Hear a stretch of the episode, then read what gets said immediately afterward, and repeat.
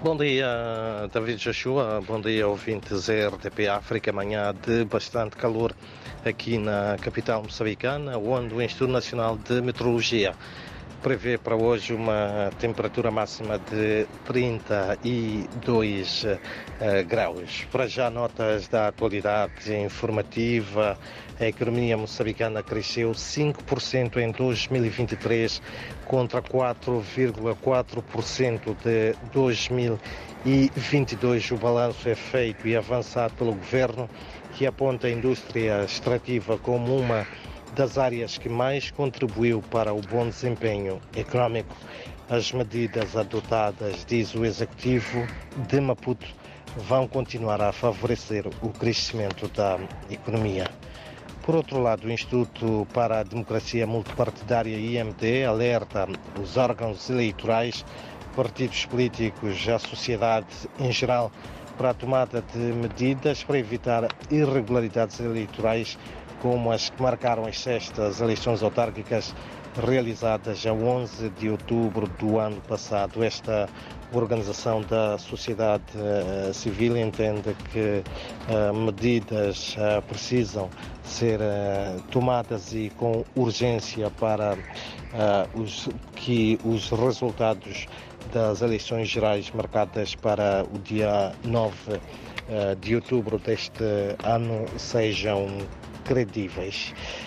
Por outro lado, também as forças de defesa e segurança de Moçambique estão a trabalhar com vista a combater os grupos terroristas na província de Cabo uh, Delgado, no norte uh, do país, onde a população tem estado a fugir das suas aldeias devido às novas investidas e às movimentações destes grupos nas comunidades.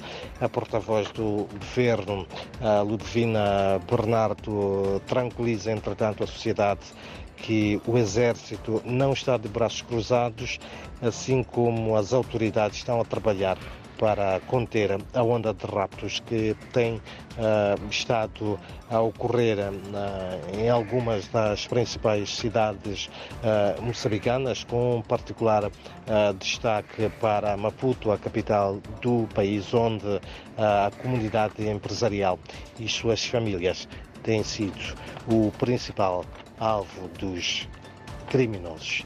Em outras notas ainda, é, é, também de destacar que estará hoje em debate na capital moçambicana o crime organizado, a iniciativa junto ao Ministério da Justiça, Assuntos Constitucionais e Religiosos e o Escritório uh, das uh, Nações Unidas sobre Drogas e Crime, UNDOC, o Seminário de Consulta Nacional para a Finalização da estratégia de combate ao crime organizado em Moçambique decorre até uh, sexta-feira. Também hoje mesmo para terminar, uh, o chefe de Estado moçambicano visita o Centro de Formação, Pesquisa e Fiscalização do Parque Nacional de Maputo, no distrito uh, de Matutuíne, aqui na província de uh, Maputo. Felipe News vai ainda, na sua deslocação, inaugurar uma estância turística instalada na Ponta